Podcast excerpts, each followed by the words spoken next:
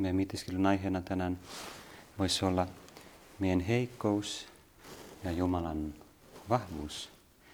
Me ollaan Pyhän Eukaristian äärellä rukoilemassa ja palvomassa Jeesusta, joka on läsnä leivän muodossa. Se on todella kaunis ja vaikuttava Jumalan teko. Se kertoo niin paljon siitä, miten Jumala toimii. Ja siitä Jumalan logiikasta me voitaisiin mietiskellä, voitaisiin mietiskellä sitä enemmän. Erityisesti liittyen viime sunnuntain juhlaan, joka oli Kristuksen kuninkuuden juhla. Kristuksen kuninkuuden juhlan evankeliumi, niin kuin ehkä muistatte, oli Luukkaan evankeliumista luvusta 23. Se on Jeesuksen kuolemasta.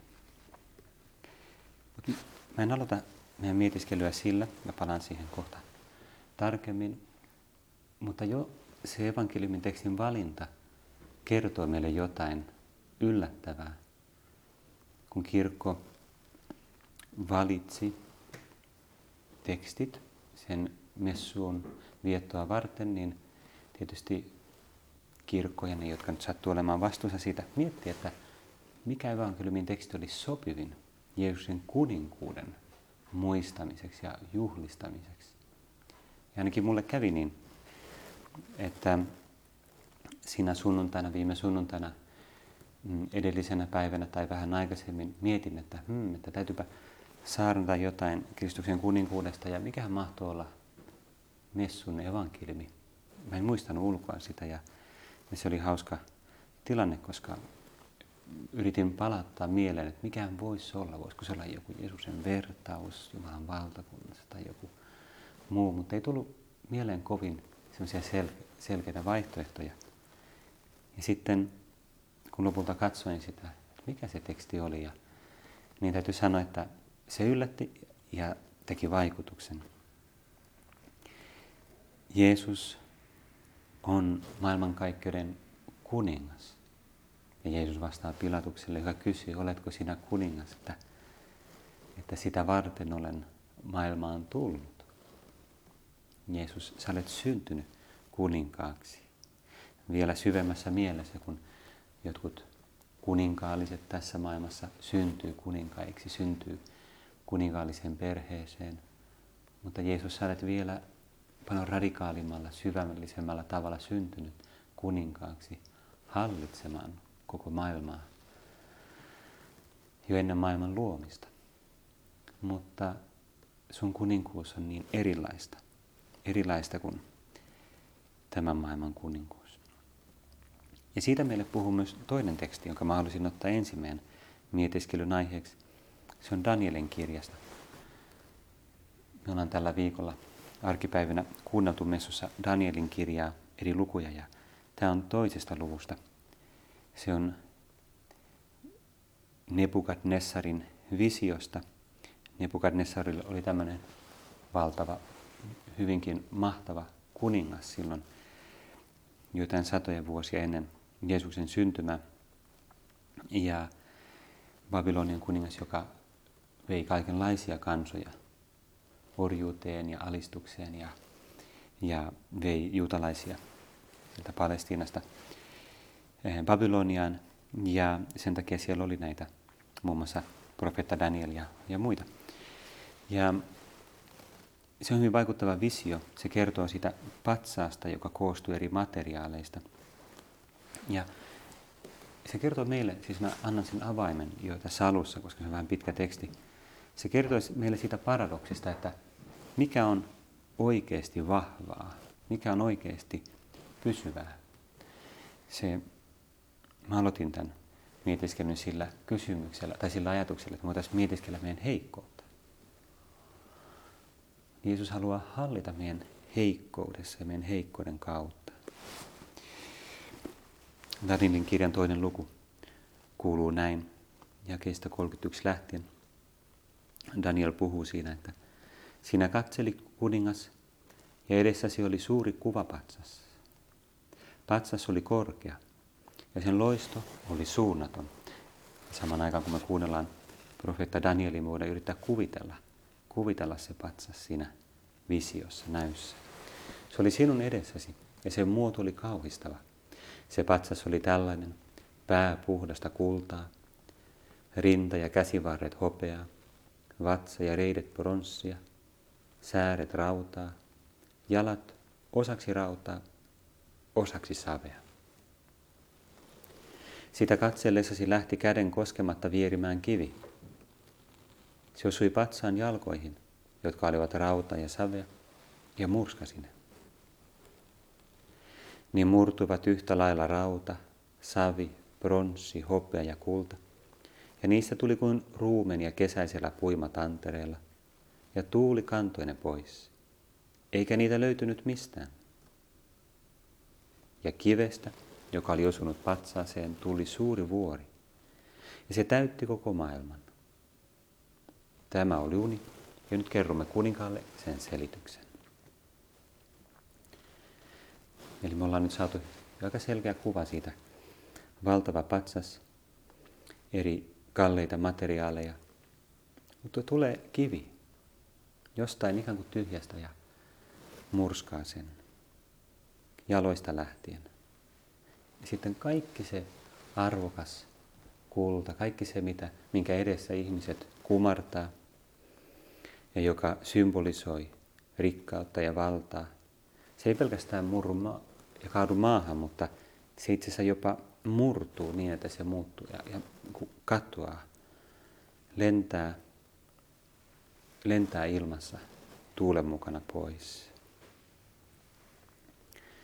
Sinulle kuningas, kuninkaiden kuningas, on taivaan Jumala antanut valtakunnan, vallan, voiman ja kunnian. Hän on myös antanut kaikkialla valtaasi ihmiset, maan eläimet ja taivaan linnut ja tehnyt sinut niiden herraksi. Sinä olet kultainen pää. Mutta sinun jälkeesi nousee toinen valtakunta, vähäisempi kuin sinun, ja sitten kolmas valtakunta, pronssinen, joka on hallitseva koko maailmaa. Vielä on tuleva neljäs valtakunta, luja kuin rauta, ja niin kuin rauta murskaa ja särkee kaiken, ja niin kuin rauta rikkoo, niin se on murskaava ja rikkova kaikki muut. Näit, että se, että näit jalkojen ja varpaiden olevan osaksi ruukkusavea ja osaksi rautaa, tarkoittaa, että tämä valtakunta on oleva jakautunut, mutta siinä on raudan lujuutta, niin kuin näitä rautaa olevan ruukkusaven seassa. Se, että varpaat tulivat osaksi rautaa ja osaksi savea, tarkoittaa, että valtakunta on oleva osittain luja ja osittain hauras. Ja että näitä rautaa ruukkusaven seassa, se tarkoittaa, että valtakunnat liittyvät toisinsa aviositteen, mutta eivät yhdisty, niin kuin ei rautakaan yhdisty saveen. Nyt tulee se avain koko siihen tapahtumaan. Noiden kuninkaiden aikana on taivaan Jumala pystyttävä valtakunnan, joka ei ikinä tuhoudu, eikä sitä valtakuntaa anneta toiselle kansalle. Se murskaa lopullisesti kaikki nuo valtakunnat, ja se pysyy ikuisesti. Niin kuin sinä näit, että vuodesta lähti vierimään kivi käden koskematta ja murskasi raudan, bronssin, saven, hopean ja kullan. Suuri Jumala on ilmoittanut kuninkaalle, mitä pian on tapahtuva. Ja uni on tosi ja sen selitys on oikea. Näin päättyy profeetta Danielin selitys. Ja me, kun me satoja vuosia, jopa pari tuhatta vuotta myöhemmin kuunnellaan tätä, me ymmärretään heti vielä paremmin kuin juutalaiset sen aikoinaan, että mistä se visio oikeastaan puhuu. Ehkä he odotti, että sitten tulee se pieni kivi, joka tarkoittaa tietysti tässä Jumalan kansaa, joka tulee ja lähtee leviämään. Ehkä he kuvitteli, että se olisi sellainen, että se suuri Messias, Kristus, tulee ja näyttää, näyttää sen todellisen voiman ja vallan, murskaa kaikki ne muut valtakunnat ympäriltä. Ja jollain tavalla se on toteutunut, mutta ei ehkä sillä tavalla kuin jotkut odotti. Ei sillä tavalla kuin mekin varmasti oltaisiin odotettu. Me ymmärretään heti, että se todellinen ikuinen valtakunta, valtakunta, joka pysyy ikuisesti, Se on erilainen. Valtakunta, joka ei ikinä tuhoudu. Se ei ole val- tästä maailmasta. Jeesus itse sanoo niin selvästi, minun kuninkuuteni ei ole tästä maailmasta. Se on erilainen. Siinä pätee erilainen logiikka, erilainen dynamiikka. Kun me mietitään Jeesusta, Jeesuksen koko elämä alusta loppuun saakka tässä maailmassa oli niin erilaista kuin mitä, mitä ihmiset olisi odottanut suurelta kuninkaalta, Jumalan pojalta, Jumalan lähettilältä. Jeesus syntyi köyhästi, köyhissä oloissa, eli vaatimattomasti, huomaamattomasti muiden ihmisten keskellä. Ja kun Jeesus aloitti julkisen virkansa, niin Jeesus oli yhä hyvin tavallinen, eikä halunnut itselleen huomiota. Sai sitä, vaikka yritti välttää. Ja sitten Jeesus, Jeesus sä valitsit sitten itsellesi seuraajia myös. Ja kun me ajatellaan niitä seuraajia, miten vähän niitä olikaan. Miten vähän ja miten heikkoja. Verrattuna johonkin Babylonian Nebukadnessariin tai muihin suuriin valtiaisiin ja tietysti sitten myöhemmin Rooman valtiaisiin ja kaikkiin muihin keisareihin, niin aina meidän päivän aika, meidän päivään asti ähm, voidaan ajatella tämän päivän Trumpeja ja muita meidän ajan hallitsijoita, Nebukadnessareita, jotka ei ole ihan samanlaisia, mutta kuitenkin miten erilaisia ne oli. Kalastajia, köyhiä, vaatimattomia, vallattomia siinä mielessä. Ei niin kuin Ville vallaton, vaan siis siinä mielessä, että ähm, mitä valtaa niillä on? Ei mitään. Ja sen takia me ymmärretään nyt paremmin, miksi Kristus, Kristuksen kuninkaan juhlamessussa ei ole mitään tekstiä siitä, että Jeesus hallitsee suuresti ihmisten edessä, vaan se teksti on se, että Jeesus hallitsee ristillä. Jeesuksen kuningus toteutuu ristillä. Jeesuksen kanssa teloitettaviksi vietiin kaksi muuta miestä, kaksi rikollista. Kun tultiin paikkaan, jota kutsutaan pääkalloksi, he ristiinnaulitsevat Jeesuksen ja rikolliset toisen hänen oikealle puolelleen, toisen vasemmalle. Mutta Jeesus sanoi, Isä, anna heille anteeksi. He eivät tiedä, mitä tekevät. Sotilaat jakoivat keskenään Jeesuksen vaatteet ja heittämällä niistä arpaa. Isä, anna heille anteeksi. Mitä me oltaisiin tehty, jos me oltaisiin oltu ristiin naulittuina me oltaisiin ehkä itketty, jos me oltaisiin voitu ja valitettu ja, tai enintään vaan oltu hiljaa. Mutta Jeesus jopa sillä hetkellä harjoittaa sitä kuninkuudesta suurinta, joka on se rakkauden voima. Kyky rukoilla pahantekijöiden puolesta, kyky pyytää heidän puolesta, kyky antaa heille anteeksi, kyky tavallaan nähdä tekosyitä. He eivät tiedä, mitä he tekevät. Varmaan joku olisi sanonut, no kyllä hän tietää, mitä he tekevät. Mutta silläkin hetkellä Jeesus yrittää nähdä, nähdä jonkun tekosyyn, jonkun syyn, minkä perusteella heille voisi antaa anteeksi. He ei kuitenkaan ymmärrä, he ei, he ei tajua, mitä he on tekemässä. Se voi myös muistuttaa meitä tässä siitä, että jos me joskus pelätään Jumalan tuomiota ja kauhistuta meidän omia heikkouksia ja meidän todellisia syntejä ja ehkä meidän kuviteltuja syntejä myös. Ja meitä hirvittää ajatella meidän tuomiota, meidän kuolevaisuutta ja sitä ikuisuutta, joka meitä odottaa. Voidaan muistaa. Jeesus aina rukoilee näin. Jeesus aina haluaa sanoa, Isä, anna heille anteeksi. He eivät tiedä, mitä he tekevät. He, hän ei tiennyt. Hän ei ymmärtänyt, mitä hän teki. Jeesus ei etsi syytä tuomita meitä, vaan etsii, etsii keinoa armahtaa, etsii syytä antaa meille anteeksi. Jeesus etsii meidän sydäntä meidän anteeksi antaa, etsii jotain kanavaa jo nyt, paljon ennen sitä meidän tuomita. Jeesus etsii sitä keinoa, jolla hän pääsisi meidän sydämeen asti ja voisi saada meidät kääntymään, vaikka me ollaan yhä heikkoja. Niin se evankeliumi jatkuu. Kansa seisoi katselemassa. Hallitusmiehekin oli siellä ivailemassa Jeesusta.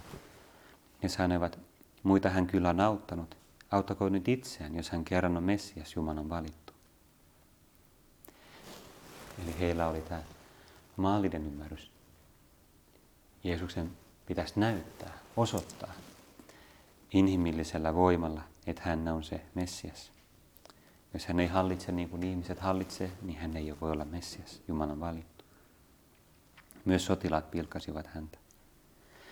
He tulivat hänen luokseen, tarjosivat hänelle hapanviiniä ja sanoivat, jos olet juutalaisten kuningas, niin pelasta itsesi. Jeesus ei vastaa mitään näihin syytöksiin. Jeesus vaan rukoilee.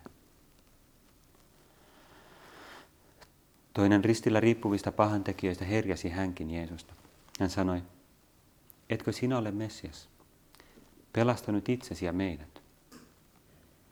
Ja taas Jeesus ei vastaa. Mutta toinen moitti häntä, etkö edes sinä pelkää Jumalaa, vaikka kärsit samaa rangaistusta? Mehän olemme ansainneet tuomiomme, mitä rangaistaan tekojemme mukaan, mutta tämä mies ei ole tehnyt mitään pahaa. Ja hän sanoi, Jeesus, muista minua, kun tulet valtakuntaasi. Ja taas Jeesus vastaa. Ja toisen kerran. Totisesti, jo tänään olet minun kanssani paratiisissa. Tässä evankeliumissa kiteytyy se, millainen on Jeesuksen kuninkuus. Hyvin erilainen. Se on ristillä. Ja se voi olla meille kannustuksena, se voi olla meille kehotuksena ja toivon lähteenä. Me ollaan kristittyjä keskellä maailmaa. Me ollaan kristittyjä aikana, jolloin monet kristityt on vainon kohteena ja kristityt on kaikista vainotuin uskonnollinen ryhmä. Justinsa luin jostain, että neljä viidestä uskonnon takia vainotusta on kristittyjä tänä päivänä. Ja ehkä täällä, missä me asutaan, niin ei ole sellaisia vainoja, mutta, mutta on sellainen valtava maallistumisen ilmapiiri, semmoinen monien ihmisten loittoudaminen uskosta ja ehkä tuntuu siltä, että uskon välittäminen uusille sukupolville on hyvin vaikeaa ja, ja me voidaan lannistua ja kokea, miten heikkoja me ollaan, miten voimattomia me ollaan. Ja silloin voidaan muistaa sitä, että tällaista kristinusko on aina ollut.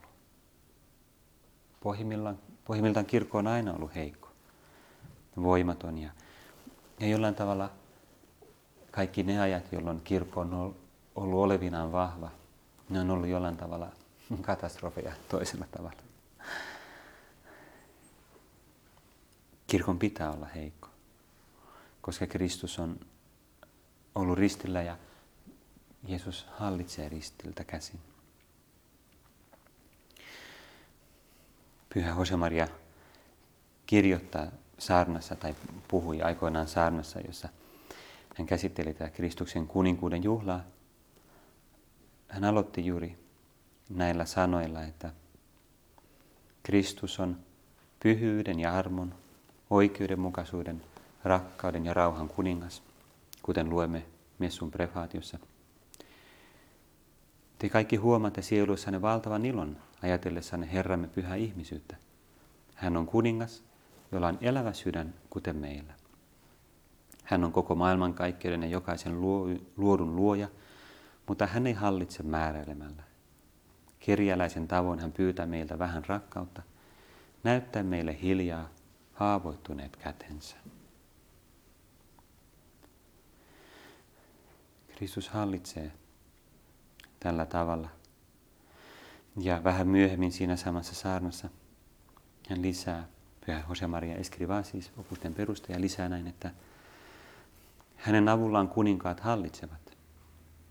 Kuitenkin sillä erolla, että kuninkaat, inhimilliset auktoriteetit katoavat, niin kuin katos Nipukadnessar ja Babylonian valtakunta ja kaikki valtakunnat yksi toisensa jälkeen. Ja katoavat, kun taas Herra on kuningas aina ja ikuisesti.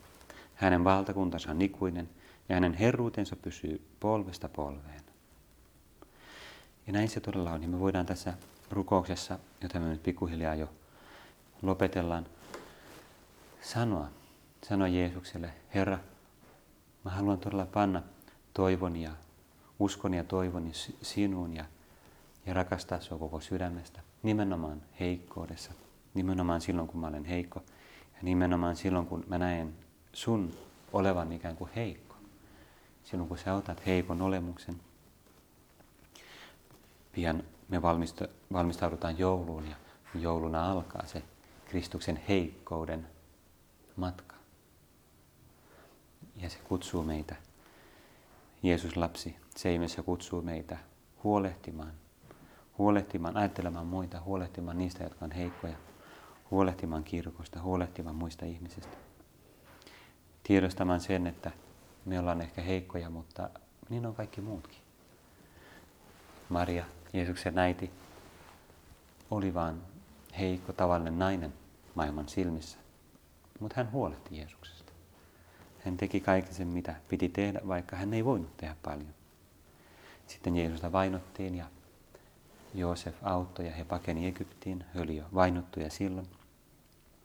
Ja koko ajan he eli vaikeuksissa ja epävarmuudessa ja köyhyydessä, mutta Jumala otti sen vastaan. Jeesus, Jumala, joka tuli ihmiseksi, ihmishahmoon, ei poistanut niitä olosuhteita, vaan otti sen vastaan, kärsi sen, kesti sen ja kaiken sen kautta pyhitti, pyhitti meitä ja pyhitti ihmiskuntaa ja näytti meille sen tien pyhyyteen vaikeuksien keskellä, vai vastoinkäymisten keskellä. Ja me voidaan myös uusia meidän halu elää aina Jumalan kunniaksi, kävi mitä kävi vaikka meidän elämä tuntuisi olevan täys katastrofi, vaikka meidän elämän suunnitelmat tässä maailmassa tuntuisi jatkuvasti menevän pieleen, no että me oltaisiin luusereita Jumalan kunniaksi. Eli me tarjottaisiin Jumalalle, jättäydyttäisiin meidän isän Jumalan käsiin niissä vaikeuksissa, niissä pettymyksissä, niissä pieleen, niissä mok- mokailuissa. Jeesus Tärkeintä on se, että mä annan sulle mun sydämen. Jos mä en voi tarjota sulle menestyksiä, jotka joka tapauksessa sun silmissä, mit, mitä väliä niillä on? Niin mä tarjon, tarjon sulle mun vaikeuksia ja mun kärsimyksiä, mun tuskia, mutta mä tarjoan sulle mun sydämen. Ja mä haluan myös oppia panemaan mun luottamuksen vain sinuun. Vain sinuun en mihinkään muuhun, en kenenkään ihmiseen tässä maailmassa. Tietysti mä pyydän apua ihmisiltä ja sen takia mä rukoilen ja keskustelen ihmisten kanssa ja otan vastaan myös hengellistä ohjausta ja avaan sydäntäni jollekin sopivalle ihmiselle, jotta mä saan opastusta, mutta koska mä tiedän, että Jeesus sä toimit sen kautta. Se toimit sen kautta, mutta aina kun mä teen, niin mä paan sen toivon sinun enkä siihen toiseen ihmiseen. Voidaan päättää meidän mietiskely myös pyytämällä vielä uudelleen neitsyt Maria, Jeesuksen äitiä, huolehtimaan meistä, rukoilemaan meidän puolesta ja opettamaan meille sitä luottamusta. Maria oli ristin juurella mukana siellä vahvistamassa Jeesusta, Jeesusta, joka rukoili ristillä loppuun asti.